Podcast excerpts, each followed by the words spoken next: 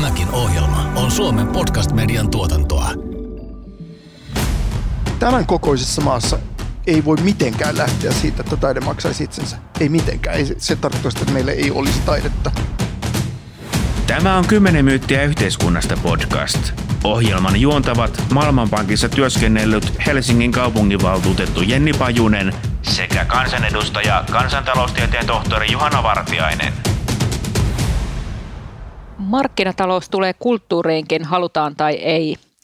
Meillä on tänään vieraana Esa-Pekka Salonen, joka on kapellimestari ja säveltäjä, ja hän on tällä hetkellä Lontoossa toimivan Philharmonia-orkesterin ylikapellimestari ja San Franciscon sinfoniaorkesterin musiikillinen johtaja. Lämpimästi tervetuloa. Kiitos. Mä voin ehkä avata tätä tulokulmaa vähän, eli nyt jos ajatellaan, mikä Suomessa, Suomessa on julkistalouden tilanne, niin meillä on Juhanan kanssa pelko siitä, että kulttuurin julkinen rahoitus tulee tulevaisuudessa pienenemään. Ja sitten tavallaan, jos käännetään siitä positiiviseksi, niin voisiko tätä sitten mahdollista aukkoa sit korvata yksityisellä rahoituksella? Ensinnäkin täytyy muistaa, että siis se väärinkäsitys, mikä, tai harhakäsitys, mikä meillä Euroopassa on usein tästä jenkkityylisestä yksityisestä kulttuurirahoituksesta, on se, että ihmiset ikään kuin kaivavat kuvettaan, antavat rahaa kulttuurille ja se, ja se on se, se yhtälön koko totuus, mutta se ei suinkaan ole niin, koska siis amerikkalaisessa järjestelmässä kaikki lahjoitukset non-profit yhteisöille mukaan lukien sitten niin kuin erilaisia leikkikouluja ja sairaaloita ja sun muuta, mutta myöskin kulttuurilaitokset ovat siis verovähennyskelpoisia tuloverotuksessa joko liittovaltion tai osavaltion tuloverotuksessa tai molemmissa, mikä siis käytännössä tarkoittaa sitä, että joka ikinen kulttuurille mennyt dollari lahjoitusten muodossa menee liittovaltion piikkiin. Eli että siis viime kädessä nämä val- siis liittovaltio ja osavaltio maksavat sen kulttuurin tuen vähentyneiden verotulojen muodossa. Ja mä sanoisin, että, että kun ollaan niin kuin korkean verotuksen järjestelmässä, niin mä voisin kuvitella, että veromaksajalla on semmoinen fiilis, että kun mä maksan näin paljon veroa, näin näin monta prosenttia kokonaistuloista, niin, niin eikö siitä nyt saataisiin kulttuurikin maksettua? Että pitääkö vielä sen lisäksi sitten maksaa ja, ja sellaista, mikä ei ole vähennyskelpoista. Niin tässä on tämmöinen niin kuin, ei ainoastaan laskennallinen, mutta myöskin psykologinen ongelma. Tähän on mitä tärkeintä ja kiinnostavinta, kun meillä on tämä ikääntyvä väestön ongelma, niin todennäköisesti tämä sosiaalipuoli, joka on niin perustuslain suojaamaa, niin se tulee vaatimaan yhä enemmän ja enemmän voimavaroja ja sen takia mun pelkoni on, että tiede ja kulttuuriin määrärahat tulee olemaan puristuksissa tällä ja ensi vuos, vuosikymmenellä. Ja siinä on silloin juuri tuo ongelma, jonka sä otat esille, että jos valmiiksi on korkea verotus, niin silloin se halukkuus vapaaehtoiseen donaation ja avustukseen voi tällä puolella Atlanttia olla sitten pienempi.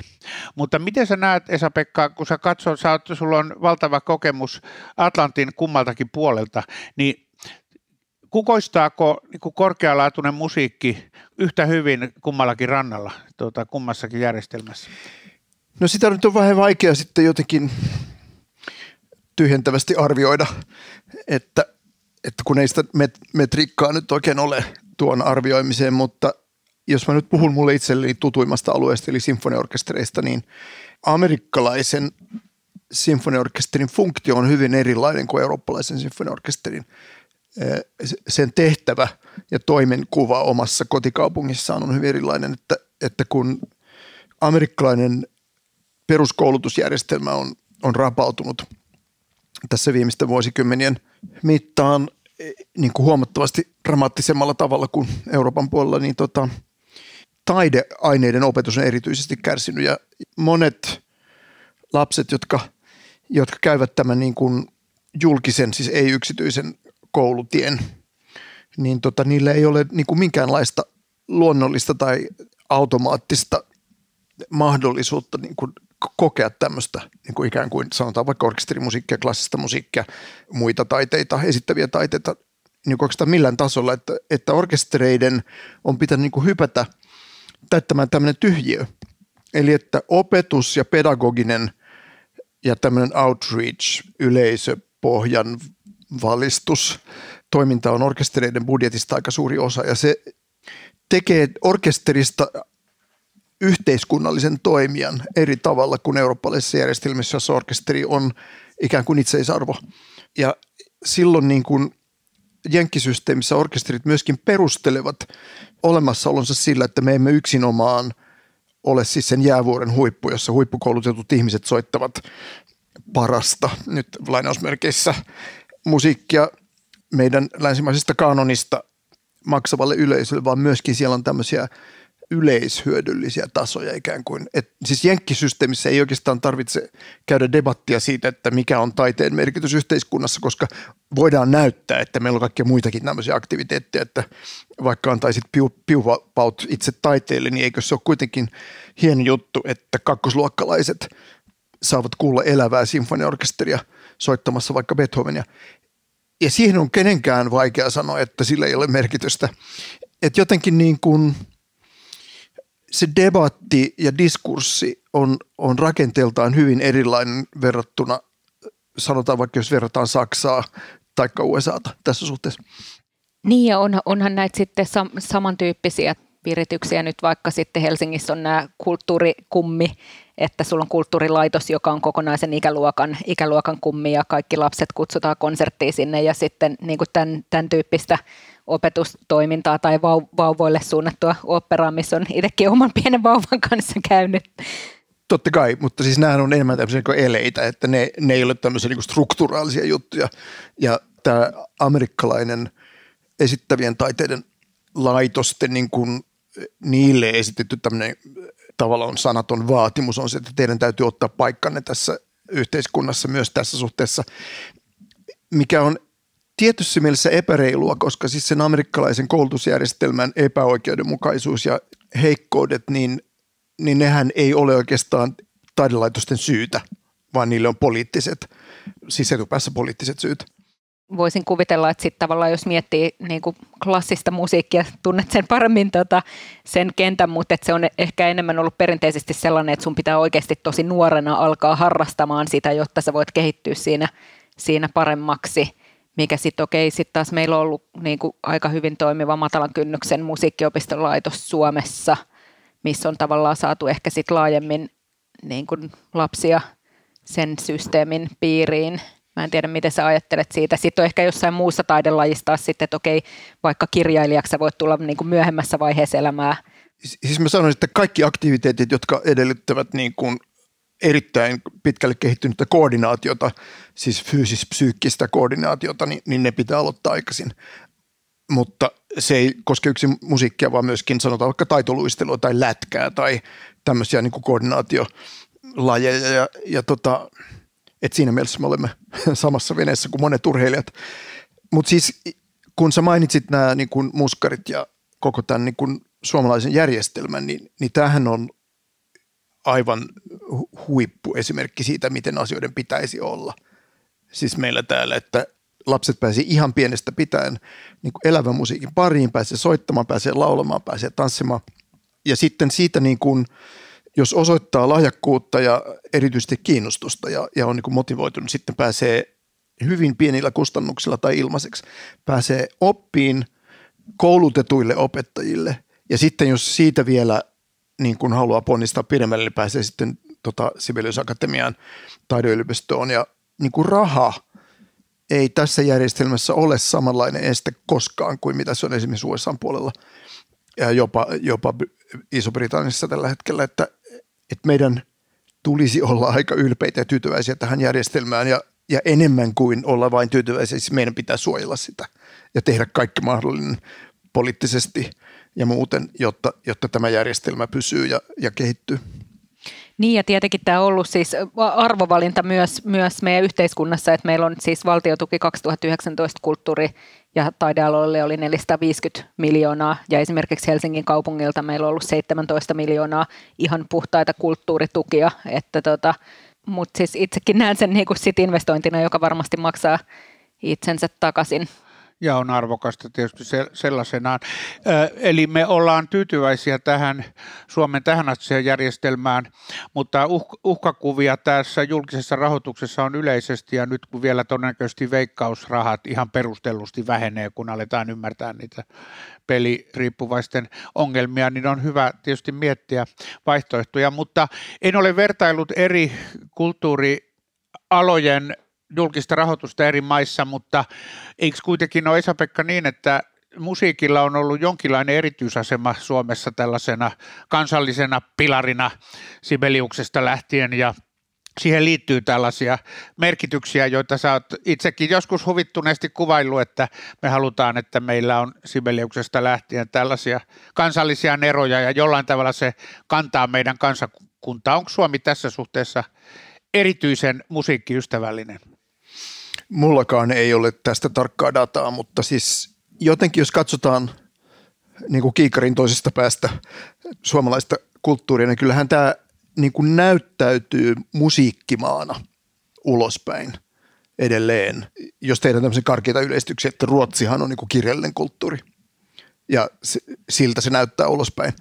Ja, ja tähän on tietysti, niin kuin sanoit, niin historialliset syyt, että kun 1800-luvulla alettiin puuhata tämmöistä niin kuin kansallisidentiteettiä, niin se oli aika monimutkainen homma, koska täällä oli siis ruotsinkielinen yläluokka ja suomenkielinen alaluokka noin karkeasti ottaen. Ja ruotsinkielinen yläluokka ammensi siis ruotsinkielisestä kirjallisuudesta ja runoudesta ja, ja, ja sitten niillä oli suorat yhteydet Saksaan ja muu, muualle Eurooppaan. Ja, ja sitten se suomenkielinen porukka niin kuin ammensi, mistä ammensi, mutta, mutta tuolta siis niin kuin kalevalaisesta perinteestä noin karkeasti ottaen. Ja tätä oli hirveän vaikea ikään kuin saada yhtenäiseksi paketiksi tätä kansallista kulttuuria.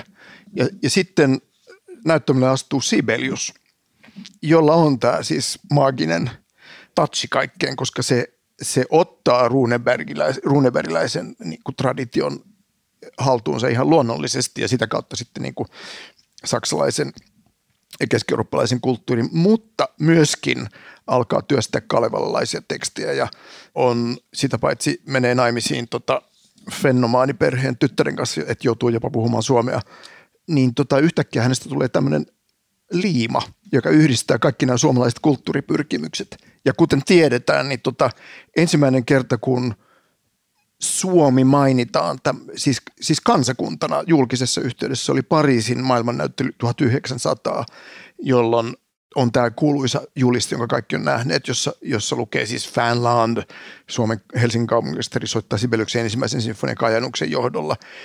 Ja tämähän ärsytti tietysti niin kuin äiti Venäjän sensoreita aivan tavattomasti, koska se niin kuin Suomen mainitseminen tämmöisen kansakuntana oli kielletty, tai ainakin hyvin niin kuin epäsuosittua idea, mutta musiikkia et päässytkään sensuroimaan, että että sen sijaan, että vedettiin tämmöisiä niin mustia paksuja viivoja sanomalehden etusivulle, niin tota, Sibeliuksen ekasta sinfoniasta, että mikä, mikäs fraasi sieltä mustataan.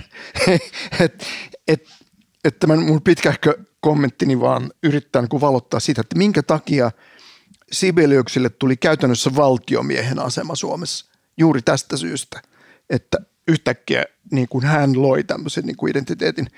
Ja se on sitten pysynyt, kun meidän me ollaan niin tavattoman pienel, pieneltä kielialueelta myös, että suomalainen kirjallisuus on niin kuin ilahduttavasti lähtenyt nyt menemään ö, ympäri maailmaa, mutta, mutta siis Suomesta esimerkiksi Englantiin, niin se on valtava harppaus noin niin ihan, ihan tota kielellisesti, ja ruotsalaisilla on ollut paljon helpompaa tässä suhteessa.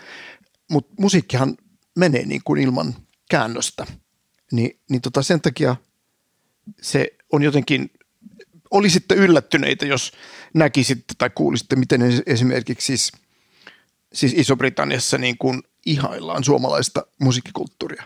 Et se on aivan tavatonta. Kymmenen myyttiä yhteiskunnasta podcast. Jakso 22. Markkinatalous tulee kulttuuriinkin, halutaan tai ei. Mutta jos palaa tähän itse on ollut Helsingin kulttuuri- ja kirjastojaostossa nyt tässä muutama vuoden ja siellä me tosiaan pohditaan tätä, että miten me voidaan parhaalla mahdollisella tavalla sitten tukea meidän kulttuurikenttää. Ja sitten meillä on ollut ihan kanssa nähtävissä tämä, että meillä on itse asiassa musiikki ollut pikkusen ylipainossa suhteessa niin kuin muihin, muihin taidelajeihin ja siellä itse asiassa käydään aika kovaa vääntöä sitten tavallaan näistä niin kuin kaupungin tuista, että meneekö ne musiikille vai tanssille vai teatterille vai sirkukselle. Ja sitten siellä on ehkä sellainen tavallaan klassinen ongelma on niin kuin myös se, että sitten kun me haluttaisiin, meillä niin kuin tukirahat lähtökohtaisesti ei kasva ja sitten aina ne, jotka on saaneet aikaisemmin sitten olettaa, että se sama tuki tulee tänä vuonna uudestaan, mutta sitten me haluttaisiin myös uusia, niin kuin uusia toimijoita, jotka vois päästä sen tuen piiriin, niin se on ollut sellainen yksi käytännön haaste tavallaan sillä, että me niin kuin riittävässä määrin tuetaan vanhoja perinteisiä, hyvin toimivia meidän laitoksia, mutta sitten saadaan myös niin kuin uusia toimijoita. Mä en tiedä, mitä sä ajattelet tästä tavallaan, että miten löytyisi se balanssi sitten niin kuin vanhojen ja uusien välillä. Niin no ensinnäkin, ensinnäkin mä olen sitä mieltä, että jos joku asia toimii todella hyvin, niin sitä ei pitäisi rikkoa. Ja nyt jos katsotaan esimerkiksi suomalaisen klassisen musiikin kenttää, niin tota, yleisömäärät on ihan, ihan siis loistavia, niin kuin maailman mitassa aika ainutlaatuisia. Et ei ainoastaan Helsingissä, vaan ihan ympäri maata. Ja mun kollegani Hannu Lintu sanoi tuossa ehkä pari vuotta sitten, että ei meidän arvoa ja olemassaoloa tarvitse perustella, että tarvitse katsoa numeroita, että nämä konserttisalit on täynnä ympäri maata.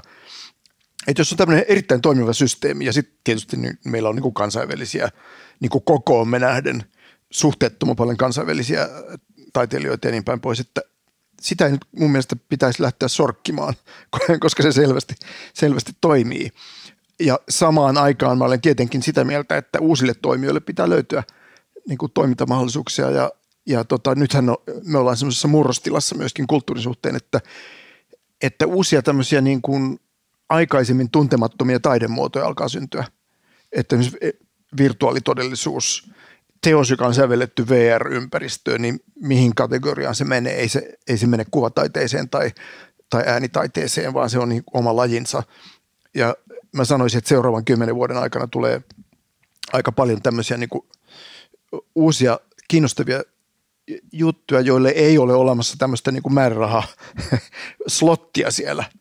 Ja, ja niitä täytyy tietysti tukea, koska tämän kokoisessa maassa pitää tukea – taidetta. Itse asiassa nyt me päästiin tähän niin kuin ytimeen, tämän keskustelun ytimeen, että, että tämän kokoisessa maassa ei voi mitenkään lähteä siitä, että taide maksaisi itsensä. Ei mitenkään. Ei, se, se, se tarkoittaa sitä, että meillä ei olisi taidetta. Mutta varmaan joudutaan ajattelemaan sitä, että miten me saadaan eniten, eniten niin kuin soittoa per euro ja sitä kysymyksen asettelua ei voi, ei voi paeta. Niin miten sä näet, Esa-Pekka, Se ei jos eniten sä, soittaa, vaan parasta paras, en, Niin, siis eniten laatua. Tuota, mutta jos sä tänä päivänä perustaisit orkesterin, niin olisiko se kuitenkin, kulkeeko sun ajatukset samalla tavalla kuin monilla teatterijohtajilla nykyään, että jos perustettaisiin uusi kaupunginteatteri, niin se olisi oikeastaan vain ohjelmatoimisto, joka järjestäisi erilaisia projekteja projekteja, että ei olisi kuukausipalkkaista laajaa henkilöstöä ja taloa, vaan haettaisiin markkinoilta eri pituisiin hankkeisiin ja järjestettäisiin se, mutta näin päästäisiin paljon halvemmalla, kun ei tarvitsisi maksaa kaikkia näitä kiinteitä kuluja. Miten sä näkisit tämän orkesteripuolella? Se ei toimi orkesteripuolella ollenkaan, koska tota, orkesterihan on kuin instrumentti, joka hioutuu vuosien mittaan yhteen ja ylikapellimestarinsa – johdolla ne kehittävät tämmöisen sointi-identiteetin ja, ja niin kuin ilmaisullisen yhtenäisyyden ja, ja se orkesteri hitsautuu yhteen. Ja sitten kun vanhoja lähtee ja uusia tulee, niin ne jonkunlaisen aika jännittävän osmoosin kautta sitten omaksuvat sen orkesterin soittotavat ja perinteet. Ja, ja tämä on vähän niin kuin leipäjuuri, että monet jutut esimerkiksi tuolla Philharmonia Orkestrassa Lontoossa jotka ne tekee ikään kuin vaisto, vaistomaisesti, niin, niin tulee jostain sieltä niin kuin 40-luvulta Karajanilta ja Otto Klempereriltä ja tämmöisiltä menneiltä suuruksilta, että se on vähän sama juttu, että kun on tämmöinen kuin bakteerikanta, niin tota se tuottaa sitä samanlaista hyvää leipää, ää, mutta se täytyy pitää elossa. Mutta, mutta se menee niin kuin kauas tämä juttu, että orkesteripuolella ei, vaikka sä panisit siis niin kuin 90 aivan loistava huippumuusikkoa yhteen, mutta niin kuin ensimmäistä kertaa, niin ei se kuulosta samalta. Että tässä on tämmöinen kysymys organismista. Joka sitten vaatii sen jatkuvuuden ja kuukausipalkat ja harjoittelupaikan ja sillä tavalla edellyttää myös sitten niin kuin merkittäviä rahallisia satsauksia ja se pitää vain ymmärtää.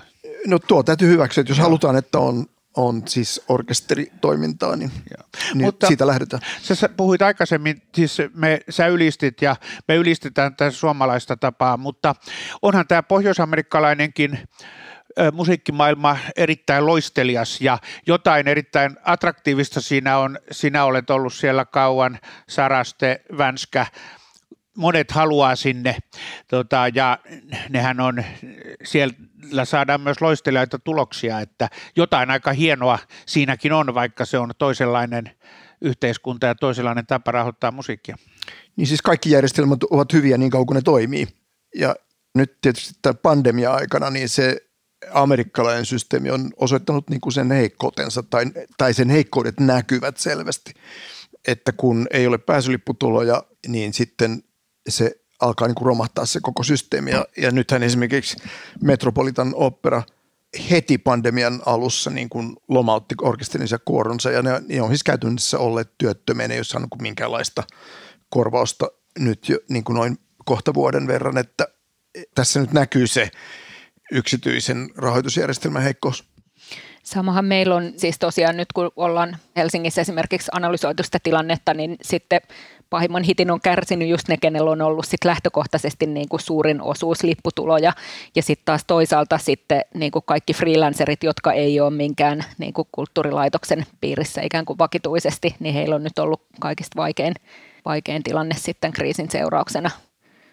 Jos puhutaan tästä kulttuurin rahoitusmallista nyt, kun, kun veikkaustulot ovat pienemmässä ja niin siis selkein ratkaisuhan olisi, että se se tuli siis valtion budjetista ja, ja niin kuin sieltä osoitettaisiin riittävä summa kulttuurielämän ei ainoastaan ylläpitämiseen, vaan, vaan myöskin kehittämiseen.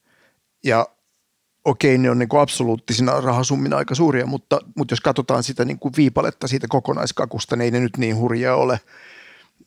Jotenkin tässä suomalaisessa diskurssissa on aika usein menty häiritsevästi sillä tavalla, että entä vanhusten huolto – jos puhutaan kulttuurirahoista, että eikä sitä saa nähdä näin, että kun ei se toimi niin, että jos kulttuurista säästetään vähän, että se menee automaattisesti jonnekin hoivakoteihin, ei se toimi sillä tavalla. Että jotenkin täytyisi nähdä tavoitteena semmoinen yhteiskunta, jossa olisi hyvä elää. Ja mä en ole suinkaan ainoa, jonka mielestä sellainen yhteiskunta edellyttää siis toimivia kulttuuripalveluja. Tähän saattaa tämä pandemian onneksi varmaan luoda aikamoisen kuin piilevän kysynnän. Että mä en tiedä, onko mulla sitten niin edustava kaveripiiri, mutta kaikkialla on ihan valtava kaipuu siihen, että pääsisi taas konserttisaleihin ja tavallaan tässä huomaa kaiken sen, mikä on, mikä, mikä on puuttunut. Kymmenen myyttiä yhteiskunnasta podcast. Vieraana tänään ylikapelemestari, säveltäjä Esa-Pekka Salonen onko mitään semmoista, mitä tämä pandemia toisi sitten uusia siis toimi, toimintatapoja? On se jo tuottanut ja siis San Franciscossa esimerkiksi on tehty tämmöisiä one-on-one-konsepteja, että yksi muusikko menee soittamaan yhdelle henkilölle, koska siellä on äärimmäisen tiukat koronarajoitukset. Se on hienoa ja kaikki niin todella tykkää tästä mallista, mutta siis noin taloudellisesti, niin siinä se mallihan ei kanna mitenkään. Että, mutta se, sen sijaan mä näkisin, että tämmöisen niin kuin digitaalisen sisällön luominen, niin, niin sitä on ruvettu nyt katsomaan vähän toisin silmin. Että se ei välttämättä ole pelkästään sitä, sitä että striimataan joku konsepti sen sijaan, että ihmiset voisivat olla siellä niin kuin livenä paikalla – että se ei enää ole semmoinen, että okei, koska me ei voida tehdä tota, niin tehdään sitten tätä, vaan nyt on alkanut tulla semmoisia tuotantoja, joissa ihan selvästi katsotaan niin kuin tätä digitaalista sisältöä niin kuin omana taiteen lajinaan tavallaan. Ja mä, mä oon erittäin kiinnostunut tästä itse. Ja tota, itse asiassa tämä kevät mulla menee tuolla San Franciscossa tätä digitaalista sisältöä tehdessä. Ja nimenomaan idea on se, että, että tehdään sellaista sisältöä, jota ei niin kuin livenä voisi tehdä – tai joka niin kuin toimii digitaalisesti ehkä paremmin kuin livenä. Ja sitten mä oon ajatellut myös, että, että mä teen tämmöistä niin kuin hybridisisältöä, jossa se digitaalinen ja, ja live-komponentti voi sitten eksisteerata yhdessä silloin, kun päästään niin pitkälle, että voidaan soittaa eläville ihmisille elävässä tilanteessa. Että kyllä tässä niin kuin, jos halutaan nähdä jotain positiivista tässä pandemiassa, niin se on, se on pannut niin kuin aivonystyrät liikkeelle tässä suhteessa. Ja siis digitaalisisällön etuhan on se, että se on globaalista. Skaalautuu. Ja, niin, juuri näin. Ja, siis, ja sitä paitsi digitaalisisällön nauttiminen tai käyttäminen ei edellytä kovin suuria taloudellisia investointeja. Tämä jenkkisysteemin toinen huono puoli on siis se, että lippujen hinnat on korkeat. Että tässä niin eurooppalaisessa ajatuksessa, että, että kulttuurin subventoiminen on yksi tapa niin kuin, ö, ö, hajauttaa vaurautta. Ja tuoda ja, se saata, laajasti saataville. Niin, niin sehän on niin kuin erittäin kaunis ajatus, eikä ainoastaan kaunis ajatus, vaan se toimii. Että konserttilippujen hinnat esimerkiksi eivät ole este oikeastaan kellekään konsertissa käymiseen, koska ne on hyvin lähellä vaikka niin leffalipun hintoja, ne halvimmat. Niin tota, jos, jos voi käydä leffassa, voi käydä konsertissakin. Ja tämä on niin kuin yhteiskuntaa yhdistävä ja yhdentävä asia, että kaikilla on pääsy kulttuuriin. Ja tämähän on siis niin kuin suomalaisen alkiolaisen liikkeen ja työväen liikkeen niin kuin yksi varhaisia pyrkimyksiä, niin kuin varhaisi, varhain jo määriteltyjä, että, että kansalla pitää olla oikeus sivistykseen. Ei ainoastaan siis koulutukseen, vaan myöskin siis kulttuuriin. Ja, ja me ollaan aika hyvin tota, pärjätty tässä suhteessa. Joo, ja siis kyllä mä itsekin tosiaan siis ajattelen sitä, että, että on tärkeää, että meillä on sitä, sitä julkista tukea, mutta että lähinnä ehkä pointti tässä se, että sitten tulevaisuudessa, että jos olisi mahdollista niin kuin ikään kuin lisätä niitä resursseja ja tuoda uuden tyyppisiä innovaatioita tästä niin kuin julkisen ja yksityisen yhteistyö uudenlaisista kuvioista, mitä monella muulla alalla sovelletaan, niin, niin toivon, että, että siitä voi syntyä sitten niin kuin uusi, uutta siis on olemassa esimerkkejä jo 80-luvulta, ei tosin Suomessa niinkään, mutta esimerkiksi Ruotsissa tämmöisistä hyvin onnistuneista yhteistöistä, että esimerkiksi 80-luvun alkupuolella niin Volvo, joka silloin oli vielä ruotsalainen firma, niin se, niin se, se ryhtyi sponsoroimaan Göteborgin sinfoniaorkesteria, joka yhtäkkiä niin kuin ponnahti maailmanmaineeseen juuri sen Volvon avulla, että, että niillä oli varaa tehdä kansainvälisiä kiertueita ja levytyksiä ja varaa kiinnittää niin kuin kuuluisia taiteilijoita juuri sen Volvon tuen avulla. Mutta sitten ongelma oli tietysti se, että sitten kun Volvon tuki lakkasi, niin se yhtäkkiä oli ihan lirissä, että mitä nyt tehdään, että meidän niin kuin profiili on tietyllä tasolla, miten me ylläpidämme tämän. Että tässä niin kuin yksityisessä taiteen tukemisessa on aina se riski, että kun yritysten kohtalothan niin kuin vaihtelevat, mennään ylös ja alas. Ja että onko yritys lojaali ja valmis tukemaan kulttuuria vielä silläkin hetkellä, jos konjunktuurit on laskussa. Ja tästähän ei ole mitään takeita, koska täällä sitä pyhää mantraa todetaan, toistellaan, että yrityksen tehtävä on tuottaa voittoa osakkeenomistajille. Jos tämä on se perusmantra, niin silloin tietysti, jos menee vähän heikommin, niin ei kannata tukea mitään kulttuuria tai Tietysti urheilua. se yksi tapa, jolla monet tulk- yritykset kuitenkin tulkitsee tätä, tai ehkä ihan oikein ajattelee, että me tuotetaan parhaiten, parhaiten arvoa osakkeenomistajille olemalla hyvämaineisia, ja yksi tapa tuottaa voittoa on sanoa, että me teemme muutakin kuin tuotamme voittoa. Ja vaikka juhlaviikkojen kaltainen tapahtuma tietysti nojaa paljon tällaisten hyvää mainetta hakevien yrityskumppaneiden yhteistyöhön, sellainen hyvä tahto ei, ei mun nähdäkseni ole ollut vähenemässä kuitenkaan yritysmaailmassa. Toivotaan, että se ei vähene. Onko sulla mutta, siihen tuntumaan? Mutta siis sehän on ihan totta sitten, että Suomessa on niin kuin jonkin verran säätiöitä, jotka tukee, mutta tämä tällainen perinteinen sponsorointi on ihan, ihan lapsen kengissä täällä. Joo, ja sitten siis tämä niin kuin yksilötason sponsorointi, niin tota, sitä ei käytännössä ole. Että tota, ne on sitten säätiöt, säätiöt ja liikeyritykset ja sitten jotkut on suuria testamenttilahjoituksia ja tämmöisiä, mutta se sellainen taiteen tukeminen tai yleishyödyllisten non-profit organisaatioiden tukeminen, mitä niin kuin Jenkeissä, niin kuin käytännössä jokainen niin kuin keskiluokan ja siitä ylöspäin ihminen harrastaa, että annetaan niin kuin rahaa paikalliselle lastentarhalle tai tai tota urheilujoukkueelle tai kirkolle tai kamarimusiikkisarjalle. Ja se, se rahasumma voi olla niin kuin 200 taalaa tai tonni tai 50 riippuen niin kuin tuloista, mutta se, se, on, se kuuluu osana sitä siihen ihmisen elämään ja, ja myöskin, että jos haluaa kuulua tiettyyn sosiaaliseen ryhmään, niin täytyy antaa. Ja sitten on tämmöisiä niin kuin fundraising dinnereitä ja sen sellaista ja, ja, ja se on todella olennainen osa elämää, mutta tämä niin kuin pitkälti perustuu siihen, että se, se on verovähennyskelpoista. Ja, ja mä tänä aamulla, kun tiesin tulevani teidän kanssa tänne juttelemaan, niin mä rupesin miettimään, että, että sellainen verotusmalli, että vaikka ei nyt lähdettäisi siitä, että tämmöiset lahjoitukset olisi sinänsä verovähennyskelpoisia, että, että ihminen voisi tietyn segmentin maksamastaan verosta ohjata haluamansa kohteeseen. Niin semmoinenhan olisi käytännössä tekisi saman asian, että jos on suuri operan ystävä, niin sit voi niin kuin 10 prosenttia maksamista veroista ohjata vaikkapa operalle tai junnulätkätoiminnalle tai mikä se nyt saattaakaan olla. Se voi olla, että mulle ei niin kuin, tässä ei ole niin kuin proseduraalisesti yhtään mitään järkeä, mutta ja sitten se toinen ajatus, mikä mulla oli se, että, että entäpä Alkon tuotto, mihin se menee? Onko kellään käsitystä? Eikö se ole valtion yhtiö? Se tuottaa paljon verotuloja kaikkeen yhteiseen hyvään. Niin, mutta se, se profit, mikä alkosta tulee, niin mihin se menee? Valtion budjetti. Valtion budjetti. Valtio tulouttaa, alkoi tulouttaa budjettiin aika suuren summan joka vuosi. Niin, no mutta eikö, siis alko tukemaan kulttuuriksi, tämä olisi hienoa, ja urheilua.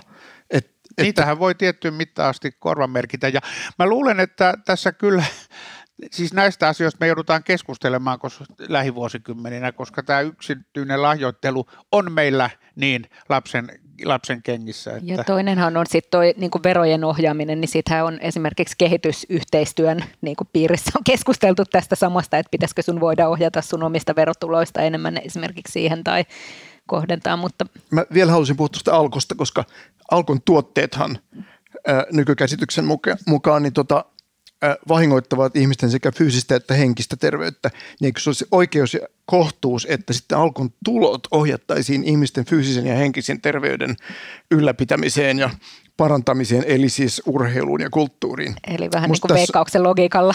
Mm, tässä olisi jotain kaunista mun mielestä. Siinä voisi olla jotain hyvinkin kaunista. Tota, täällä niille rahoille on sitten vaan aika paljon ottajia tällä vuosikymmenellä, että tota, se ei helppoa tu- tule olemaan, mutta myös yliopistot miettii sitä, että miten me saataisiin tämmöinen alumnilahjoitukset tota, paremmin käyntiin, että me ei voida välttää sitä keskustelua, toivotaan, että siellä löytää hyviä ratkaisuja. Mä haluaisin ehkä vielä tähän loppuun, loppuun heittää tällaisen kysymyksen nyt, kun me yleensä tässä podcastissa me ollaan vahvasti politiikan puolella ja nyt sun kokemus ää, ylikapellimestarina ja sitten orkestereiden johtajana, niin ää, mitä me voidaan oppia sulta, että me saataisiin niin poliittinen järjestelmä ja poliittiset puolueet ja poliitikot puhaltamaan paremmin niin kuin yhteen hiileen? Jos mä tietäisin tuon, niin, niin mä, mä olisin tota, superhyvin palkattu konsul, konsultti, joka lentäisi ympäri maailmaa neuvomassa kaikkea, mutta siis en tiedä, mutta, mutta jotenkin, että jos pystyisi muuttamaan sitä diskurssia, että on niin semmoinen ei mihinkään faktoihin perustuva ajatus siitä, että, että tämä niin kutsuttu korkeakulttuuri olisi jonkinlaista elitismiä ja suunnattu jollekin tietylle kansanryhmälle, se, niin sehän ei ole siis fakta – se on väärinkäsitys tai jopa siis ehkä tavallaan niin kuin tahallinen väärin tulkinta.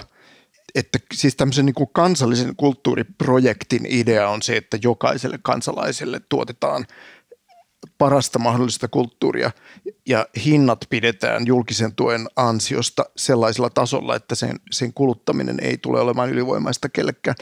Ja että jos saataisiin niin tämmöinen yhteisymmärrys – syntymään, niin silloin se kulttuurin rahoituspohjan luominen ja vahvistaminen ja kehittäminen olisi aika paljon helpompaa. Jos pidit tästä jaksosta, niin reittaa meidät Apple Podcasteissa ja seuraa meitä Spotifyssa. Kymmenen myyttiä yhteiskunnasta podcast. Jenni Pajunen ja Juhana Vartiainen. Tämän ohjelman tuotti Suomen Podcast Media. Löydät lisää podcasteja osoitteesta podcastmedia.fi.